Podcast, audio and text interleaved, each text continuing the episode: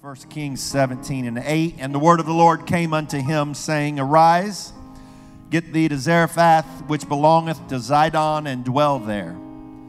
Behold, I have commanded a widow woman there to sustain thee. So he arose and went to Zarephath, and when he came to the gate of the city, behold, the widow woman was there gathering of sticks, and he called to her and said, Fetch me, I pray thee, a little water in a vessel that I may drink. And as she was going to fetch it, he called to her and said, Bring me, I pray thee, a morsel of bread in thine hand. And she said, As the Lord thy God liveth, I have not a cake, but a handful of meal in a barrel and a little oil in a cruse. And behold, I am gathering two sticks that I may go in and dress it for me and my son, that we may eat it and die. And Elijah said unto her, Fear not, go and do as thou hast said. But make me thereof a little cake first, and bring it unto me. And after make for thee and for thy son. For thus saith the Lord God of Israel The barrel of meal shall not waste, neither shall the cruse of oil fail until the day that the Lord sendeth rain upon the earth. And she went and did. Verse 13 said, Go and do. And the Bible said in verse 15, And she went and did according to the saying of Elijah, and she and he and her house did eat many days.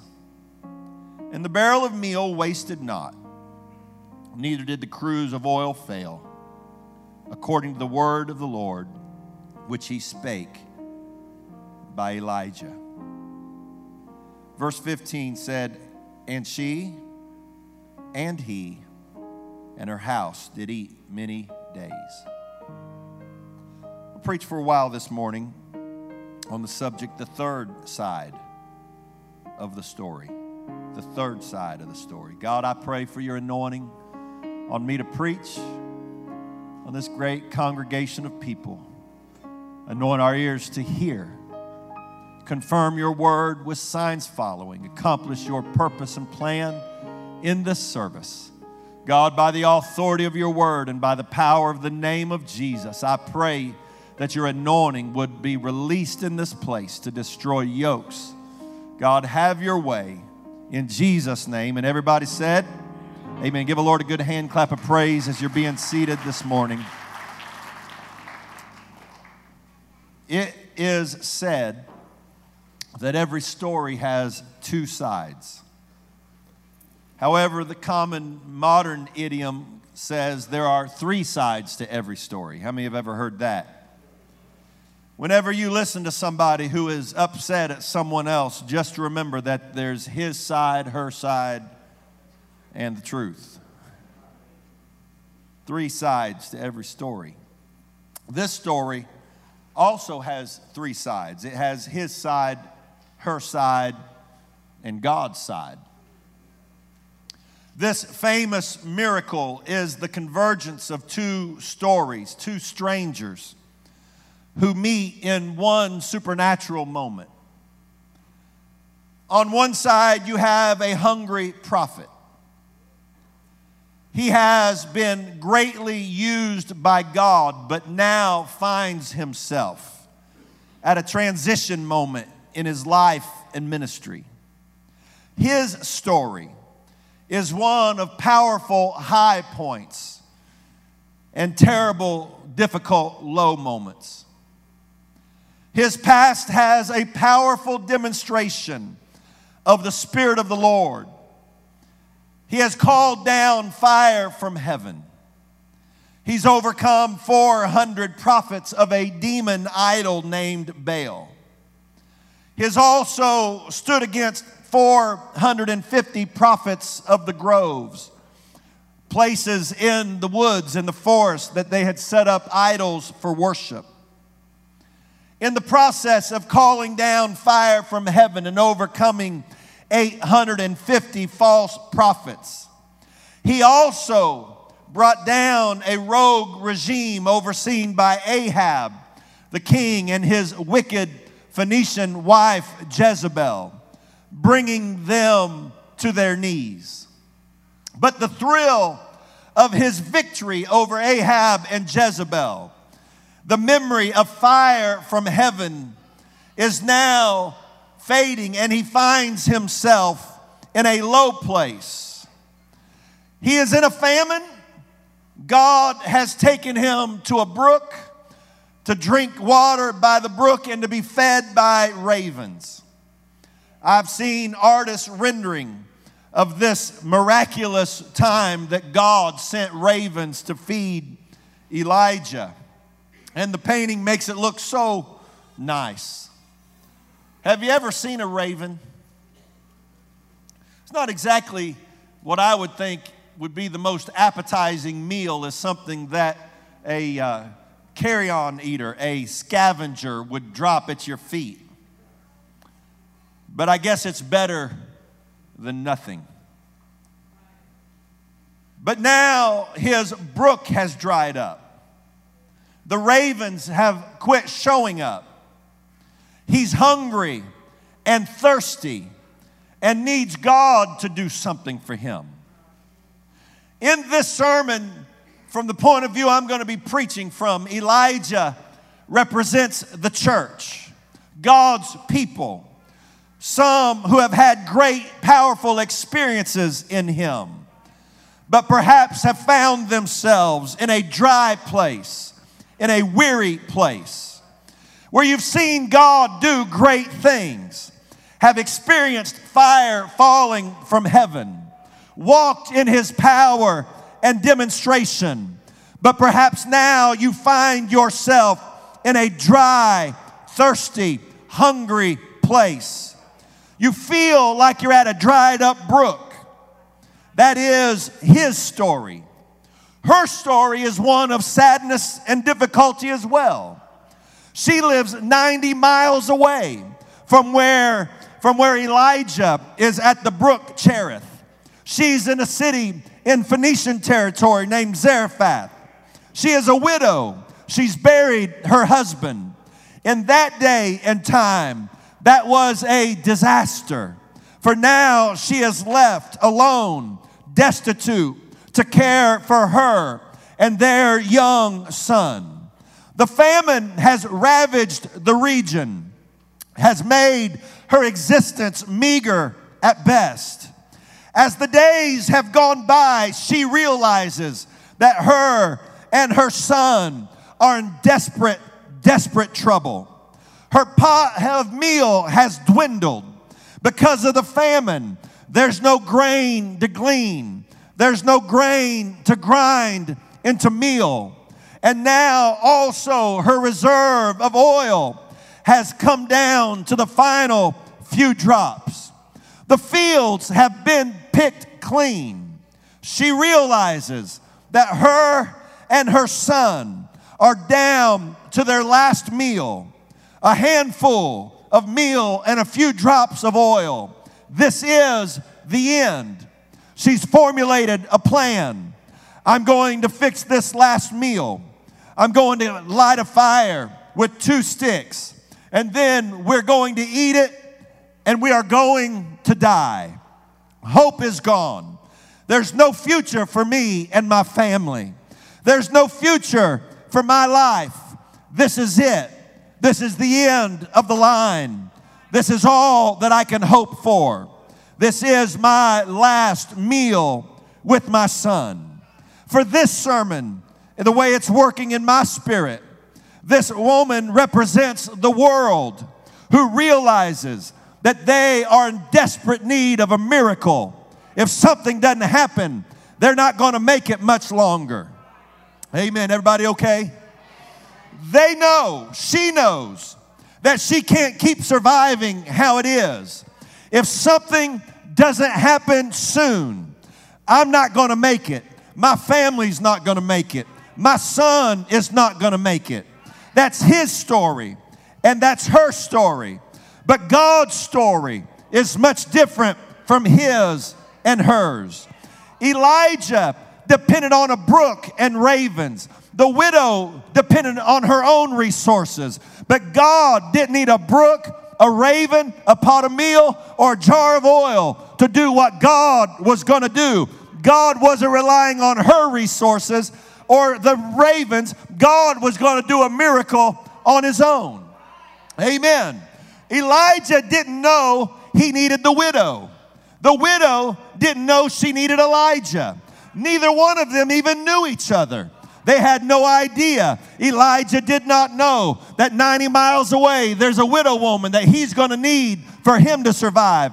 And in Zarephath, she didn't know that 90 miles away there's a man of God that I'm going to need for my survival. But God knew that they needed each other. So God worked the circumstances to get them both in the same place at the same time. Amen. The church, the Elijah, if you will, often acts as if we don't need the world. The church knows there's starving people out there. We know there's hungry people out there.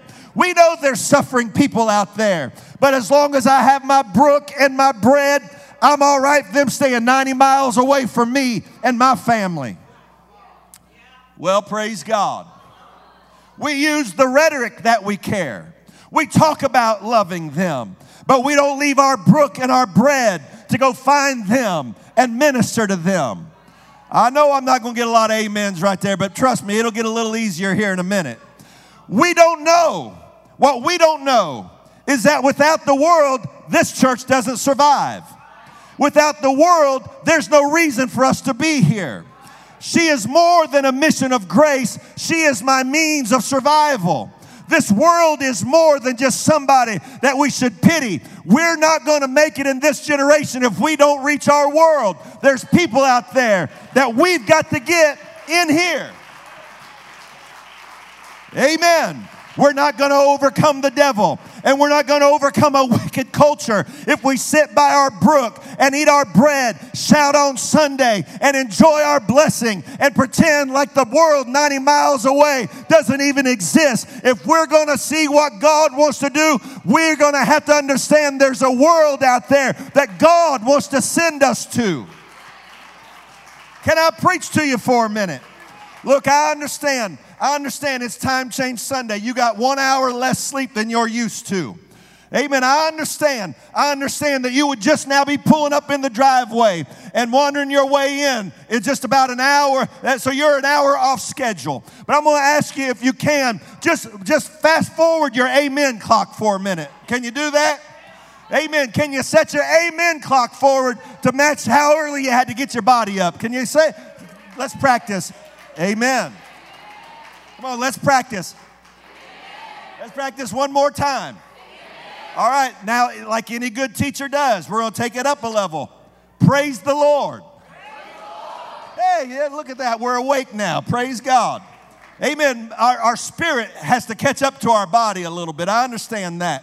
But I will tell you that this world is more than just something we need to avoid. This world is our mission field. Amen. It's our means to survival. Amen. If we don't reach people in this world, then we're not, we're not reaching the promise and the destiny that God has called us to do.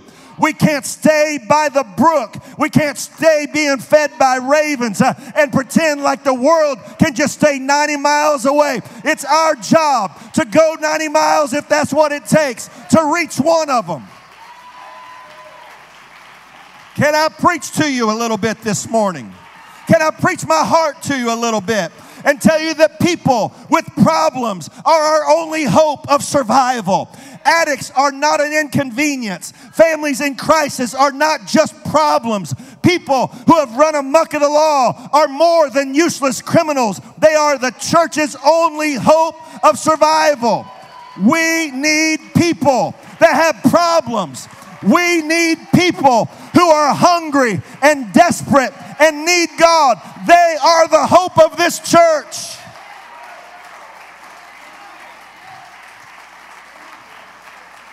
Elijah doesn't survive the famine without this widow. Elijah starves to death without this woman. And the sooner the church understands that the world is not something to just be avoided, but we've got to reach this world, we'll never survive. That's why Christianity in America is dying because we want to stay in the walls and eat our bread and enjoy our brook, and we want to pretend like the world is 90 miles away. But I'm telling you, the drug addict is our mission field. The broken home is our mission field. The juvenile delinquent is our mission field. The prisons are our mission field. The rehab centers are our mission field.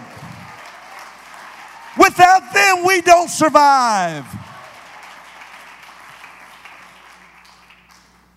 And this widow needs Elijah. Without him, she has no hope. She and her family is going to starve to death without him. I'm telling everyone in this place, and I make no apologies whatsoever about it. You need the church. You need the church. Your marriage needs the church. Your children need the church. Your family needs the church. You need the house of God and the man of God if the shadow of Elijah doesn't fall across this widow, her and her son are going to starve to death. If that man of God doesn't speak into her life, she's going to eat her last meal, and her and her son are going to die in the famine. Uh, this woman needs the man of God. She needs the church to show up where she is. Let me tell every marriage, every parent, every young person, every mom, Every dad, you need the church in your life. It's got to be more than an afterthought.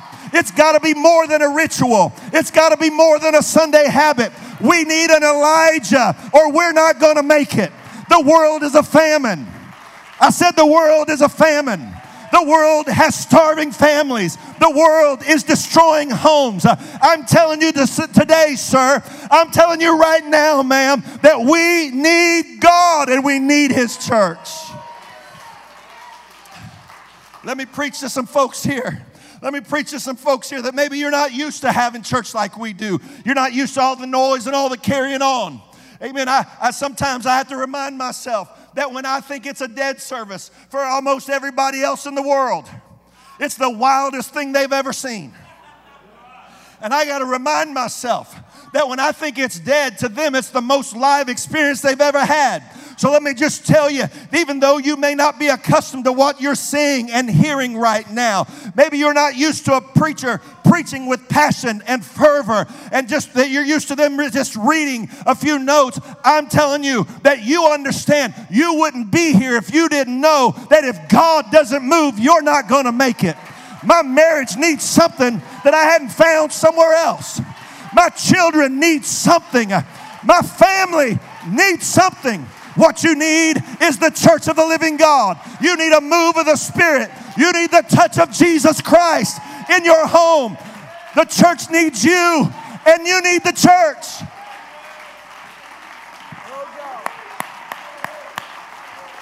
Do you, do you see the dynamic? Can you see the dynamic at play in this situation? You have a man that needs the widow, and the widow that needs the man of God. You have the church that needs the person in the world and the person in the world that needs the church. Let me tell you something uh, that we're not just a bunch, a bunch of holy rolling Pentecostals that show up and pretend like nobody out there is important. Everybody out there is important. They may have track marks up and down their arm, but we need them. We'll not ever be the church we're supposed to be without them. They may be, they may be out of their mind, hung over from last night's bottle of Jim Beam or Jack Daniels, and we may want to just pretend like they're not, but I'm telling you, we need them. We won't survive without them. We won't make it without them. I know they got issues. I know they got problems, but God has called us. Oh, I wish somebody lift their hands to heaven and begin to pray, God, help us to remember the world. We need it.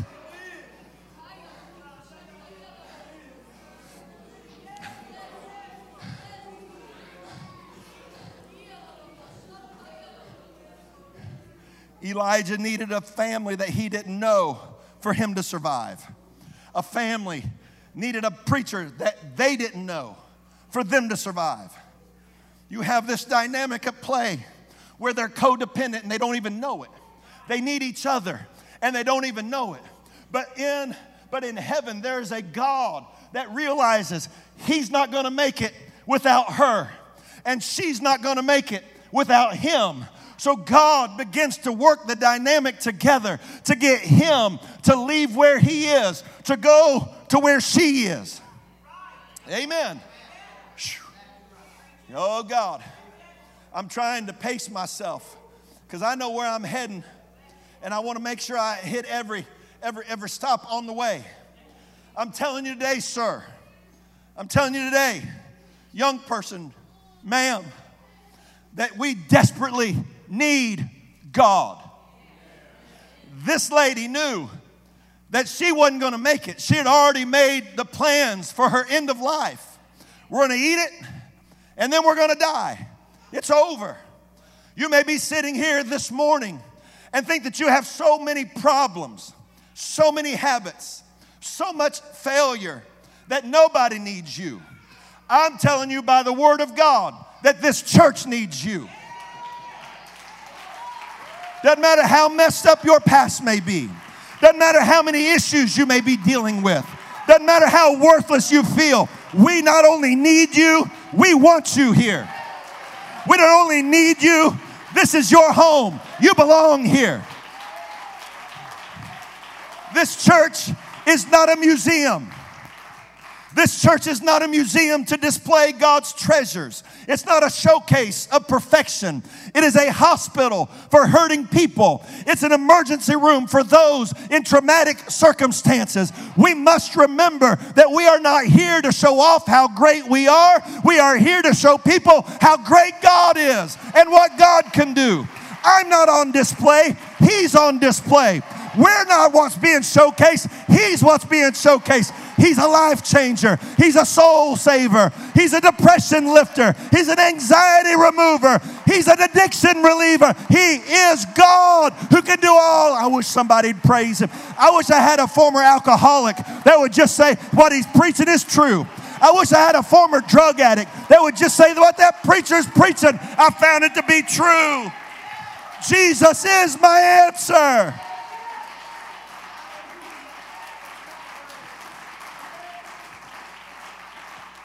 If, if you are broken, you belong here. If you are hurting, you belong here. If you're weak, tired, hungry, thirsty, dirty, sinful, hopeless, you belong here. Not only do we want you here, but you need to be here. And we need you to be here. We can't make it without you. They were far apart. I looked up, I, I, I Googled how far apart they were. And I'm amazed at how many people can't use maps. I Googled it, there was answers all over the board. And so what I did is I got a map and I got a piece of paper and I, I did the marks for miles, you know. And then I put one line on Samaria where Cherith was, and one line on Zarephath where the widow was and it is exactly 90 miles apart. They were far apart. Now you say 90 miles, that's not too far. Drive to Jackson, Tennessee this afternoon. But but but let's not do that. Let's do it like let's do it like Elijah did. Let's walk. But let's not walk, let's not walk on a good road. Let's walk in the fields and the woods and through creeks and rivers like Elijah had to. And you realize that it was probably a week's journey on foot for a man who hadn't had a good drink of water in a while and hadn't been fed by ravens for a while. A hungry and thirsty preacher walks 90 miles in ancient days to go find a widow that doesn't even know who he is. I tell you what we're going to do, God. We're going to show up and we're going to sing our songs and we're going to have our sermons and we're going to play our music. We're going to shake hands and we're going to we're going to fellowship and we're going to have all of our little events that we do and we're going to just enjoy being the church. And God, if you have anybody out there that you want to send to us, then the doors are open. Send them on in, God. We'll be right here waiting on them. No, no, no. God said, Elijah, it's not the widow's job to find the church, it's the church's job to go find the widow. You can't stay where you are and reach her. You got to leave where you are and go where she is. May I tell you that God is calling us to leave where we are and reach for people. It might push us out of our comfort zone, it might get us out of our routine, but we must go find the people that need God.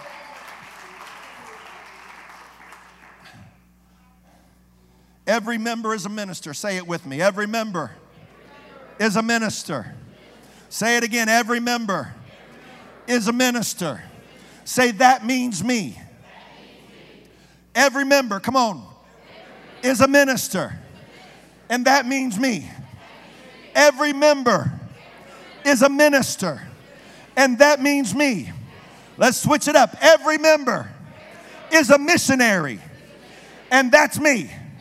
Come on, every member is a missionary and that's me. I can no longer just alleviate myself by throwing a few dollars at a foreign missions program and let my coworker go to hell and me never tell them that Jesus is the answer for their situation. Every member is a minister and every member is a missionary. Elijah's over here and she's over there. They're far apart, but God had made a plan for them to meet. Listen, I'm, I'm, I'm working on a lot of different points right now. You can feel, I, think you can sense what I'm trying to do. Can't you? I, I'm trying to do a tune up on the engine of the car and at the same time be a taxi to pick somebody up. It's hard to tune it up and drive at the same time. What I'm trying to do is tune up the church to get us back in the mission field and keep us on point while at the same time telling people that are here that I know you got issues and I know you're hurting and I know you got trouble, but you came to the right place. We want you here and we need you here. And you need to be here. You may feel like you're far from the church and far from God, but God has ordained for you to be here today because God wants you to know you made it home. You found your place. You found where He wants you to be. Before either one of them had ever heard of the other, God was working on Elijah's side. I think I've had Elijah over here all day on Elijah's side, he dries up the brook. I don't know what he had to do to make it happen.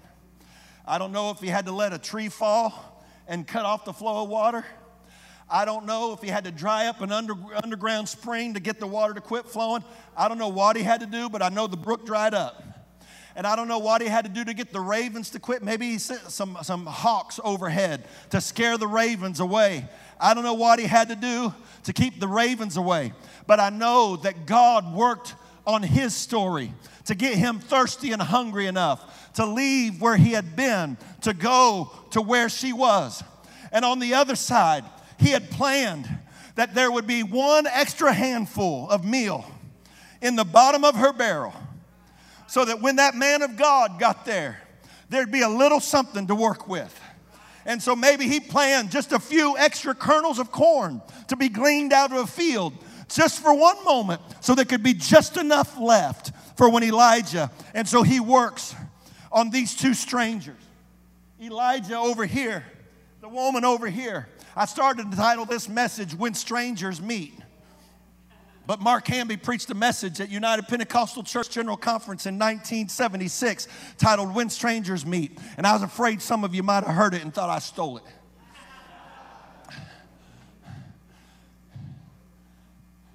God arranges it on his story and her story because God's going to write a brand new story. Amen. He made the church hungry enough to go to the widow and made the widow desperate enough to obey the word of God. And when these two strangers came together It was what both of them needed.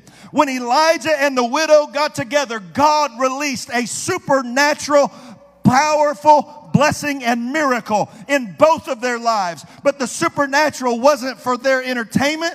It wasn't to show how awesome they were. It was for God's purpose. Elijah walked 90 miles to the Phoenician land out of his comfort zone, time and effort. But when he got there, he went to the widow and he said, Give me to drink. And so she, the Bible says, while she was going, she said, Okay, I'll get you a drink of water. Now understand, 90 mile walk. He's, hot, he's tired. He's hungry. I started to say hungry and tired together. I started to say he's hired. And I caught myself before I said it, and then my mind just made me go ahead and tell you. He's hungry and tired, and he says, Give me to drink. He's had to do his part to get there. But when he gets there, she has to do her part to obey. Fetch me a drink of water. And as she was going, he said, And also, bring me a morsel of bread by thine hand. Now we got a problem because this is my greatest need. Isn't it amazing how, when you come to an encounter with God, that God doesn't ignore your greatest need? He didn't necessarily make it easy on her to change. If I was going to take extra time to preach this morning that you don't want me to take, I would preach how this generation wants everything easy. I'll do anything if it's easy. But he didn't give her, he didn't give her the easy. He found the sore spot in her life.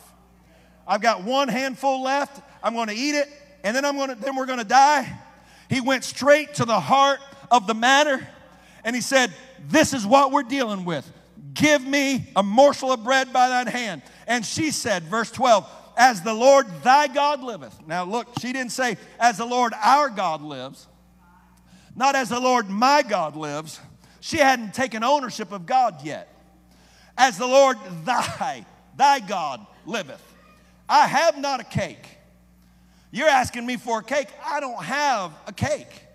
I can't give you that, that cake is a is a is a, a probably a flat bread in a Middle Eastern style. I have not a cake, but a handful of meal in a barrel and a little oil in a cruse.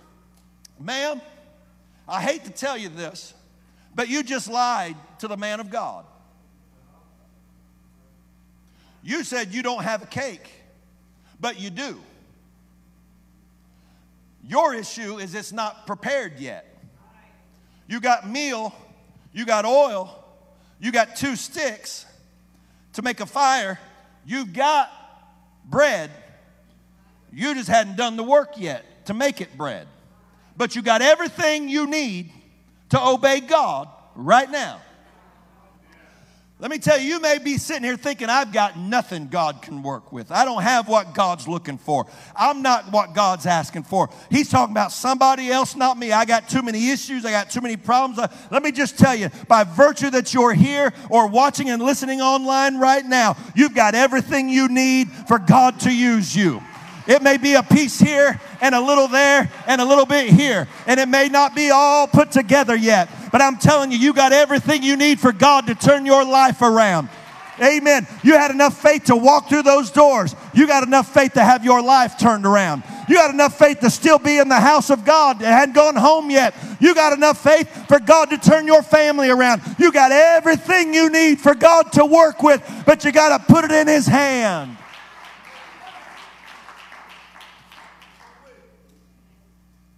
Coming to a close. As the Lord thy God liveth, I have not a cake, but a handful of meal in a, in a barrel, a little oil and a cruse, and behold, I am gathering two sticks that I may go in, dress it for me and my son, that we may eat it and die.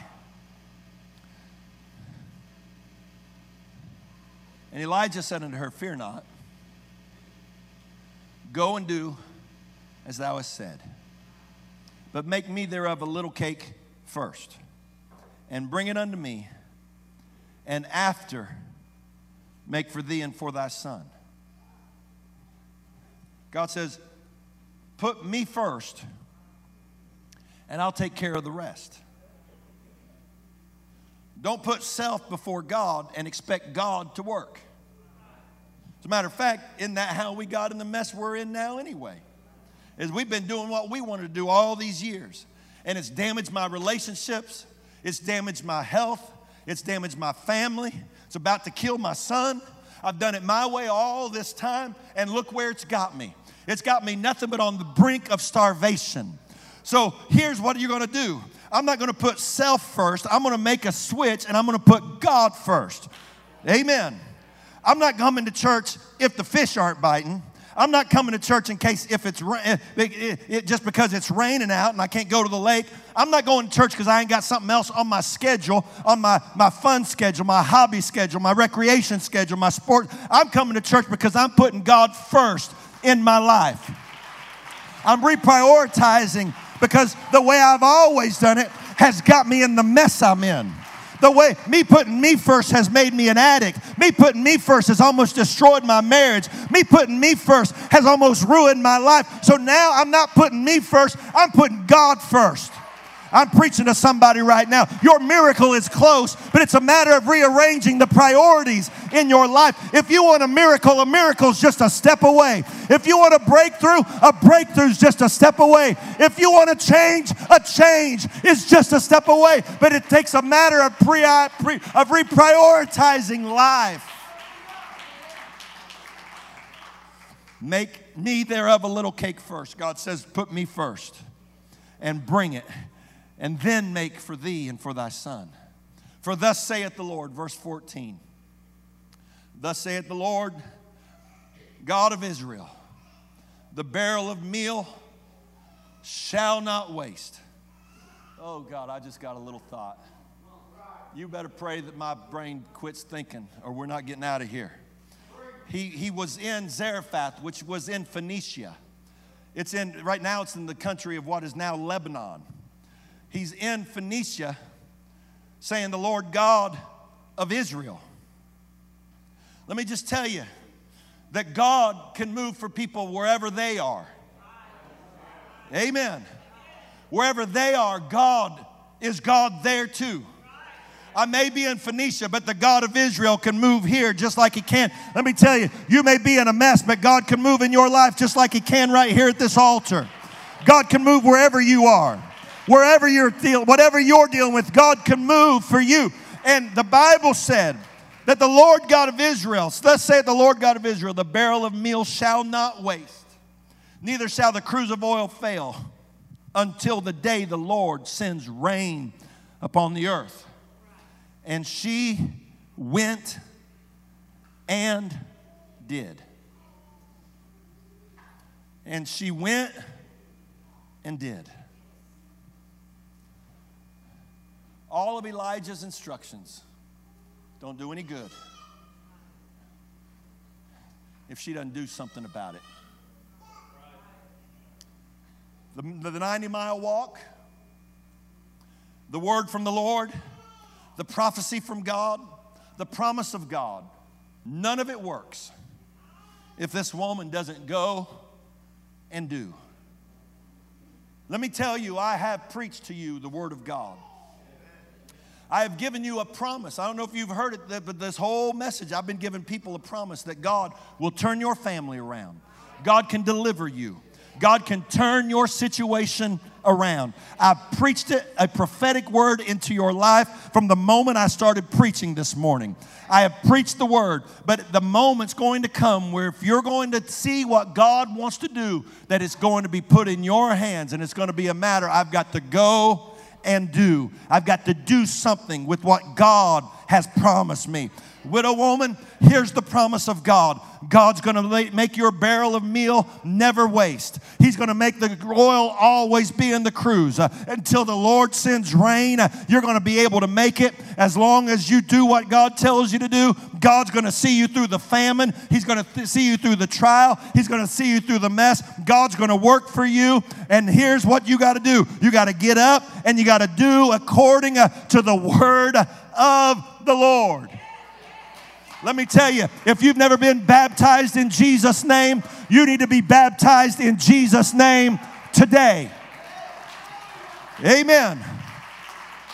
Let me, let me drill that down just a little bit more. If when you were baptized, they said in the Father, Son, and the Holy Ghost, that is not the biblical method of baptism. The Bible way to be baptized is in the name of Jesus Christ. So if you were baptized the other way, you got to go and do. But if you do, God's going to release a supernatural power in your life to turn your world upside down. He'll wash your sin away. He'll wash your past away. He'll wash your sins off of your record by pa- come on, you got to go and do. I wish somebody help me say amen right now. Amen. If you'll throw your hands up to heaven and repent of your sins, you can receive the baptism of the Holy Ghost, Christ in you, the hope of glory. He can put your family together, He can put your soul together, but you've got to go and do. And the barrel of meal, listen, and she went and did. Stand with me. According to the saying of Elijah, and she and he. She he and her house did eat many days. When you obey God and put Him first, it releases supernatural power into your life. Verse 16 In the barrel of meal wasted not, neither did the cruse of oil fail, according to the word of the Lord, which He spake by Elijah.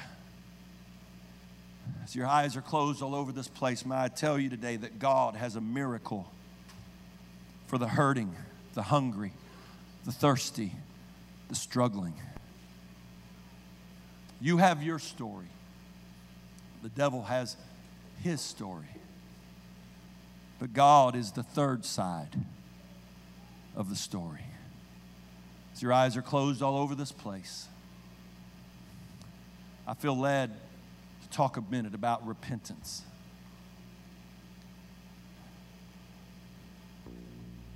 Repentance is one of the most important things you'll ever learn to do.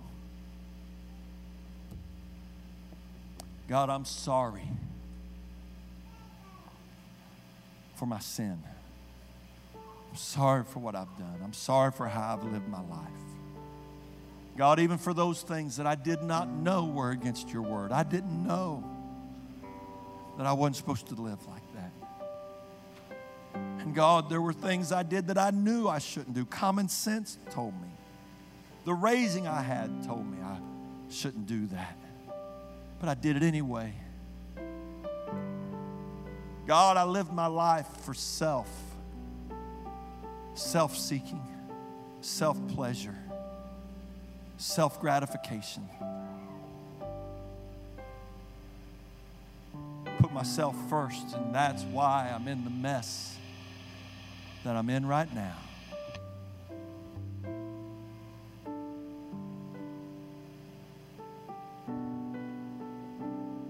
God, if I keep control of my own life,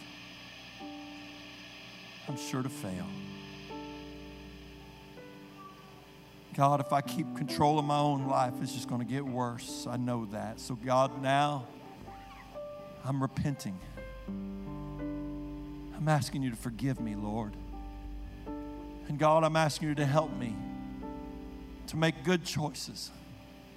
I'm asking you, God, to help me to turn my lifestyle into a way that's pleasing to you. I, I don't know what all I'm supposed to do. This is all new to me. I, I don't know what's right and wrong in every case. But God, I'm going to ask you to help me to put you first. Because, God, if I don't get a miracle, I'm not going to make it. I can't keep going path I'm going.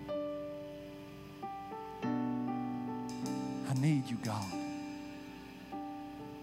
Come on, eyes are closed all over this place. You can pray something very similar to that. It don't have to be exactly that. You pray in your words. You don't have to speak. You don't have to speak King James version prayers. God, I need you.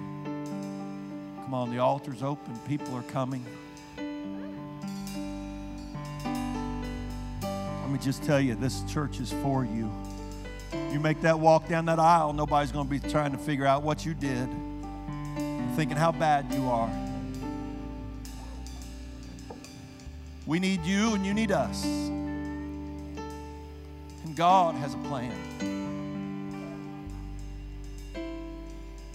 He has a plan for your home, and He has a plan for your family, and He has a plan for your soul, and He has a plan for your life.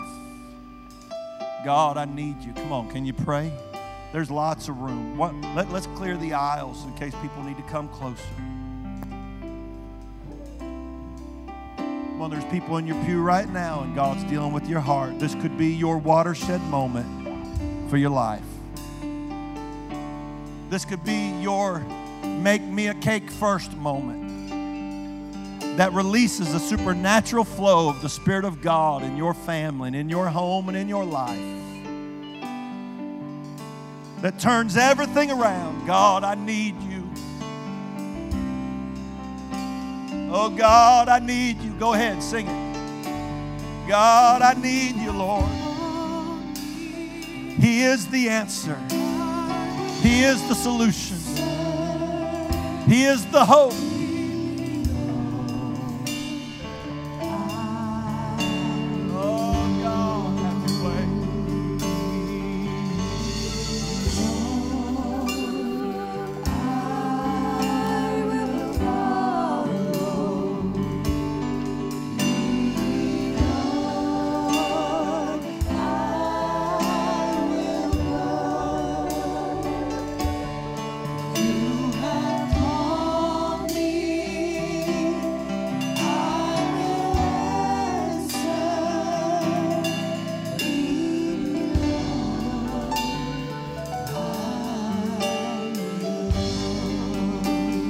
Find somebody to pray with? Maybe up around the altar. If you're staying in your pew, maybe you can hold hands with your spouse and say, God, help us.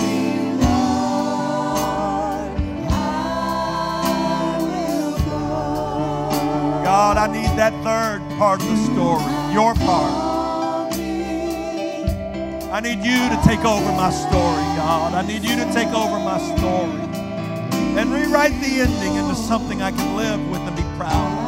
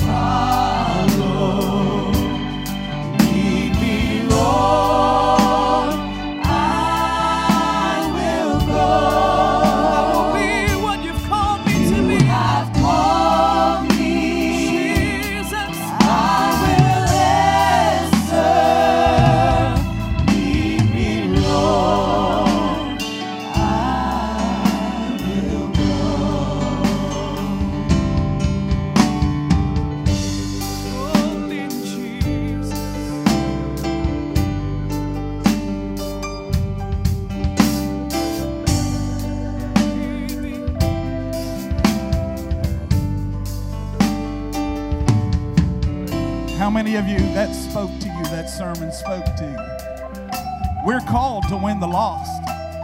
It is the number one person, purpose of the church. While we experience great church, if that's all we do on Sunday, that's not all there's to. That's all that's not all there is to it. Each one of us has an area of influence. There's someone in your life that you and only you can reach. Maybe that person at the job, maybe the woman at Taco Bell that I found out lives in Potts Camp. And on the way home, I get to speak with her on Wednesday nights. There's that one person that you and you alone can reach. You have that influence. Pastor doesn't have that influence with that person, but you do. Church itself is not a place and the only arm of evangelism. The place of evangelism is in your workplace, it's in your home, it's finding someone that has come here today and invited them to a meal. Would you like to go to dinner with me today?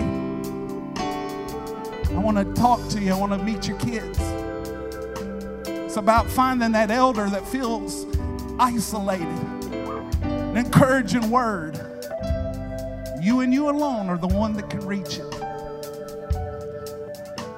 I wonder if you could raise your hands all over the, this congregation, all over this auditorium. Let's pray a small prayer of rededication of our life back to kingdom purpose. Jesus, we thank you for the word we heard.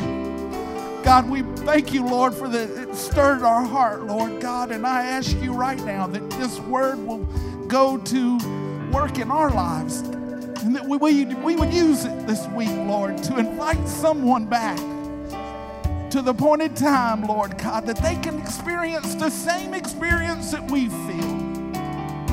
They can experience the baptism of the Holy Ghost. We thank you, Lord, for our pastor. We thank you for the leadership of this church, God. Help us to win one soul, just one soul, Lord. Oh, God, help us to win one soul this year. Just one soul, Lord. That's all we ask, Lord. In the name of Jesus, bless this church and bless every soul that is represented here. In the name of Jesus, we. Greet someone, hug their neck, and tell them it's good to see you here at church. If you have your ties, go ahead and bring them forward.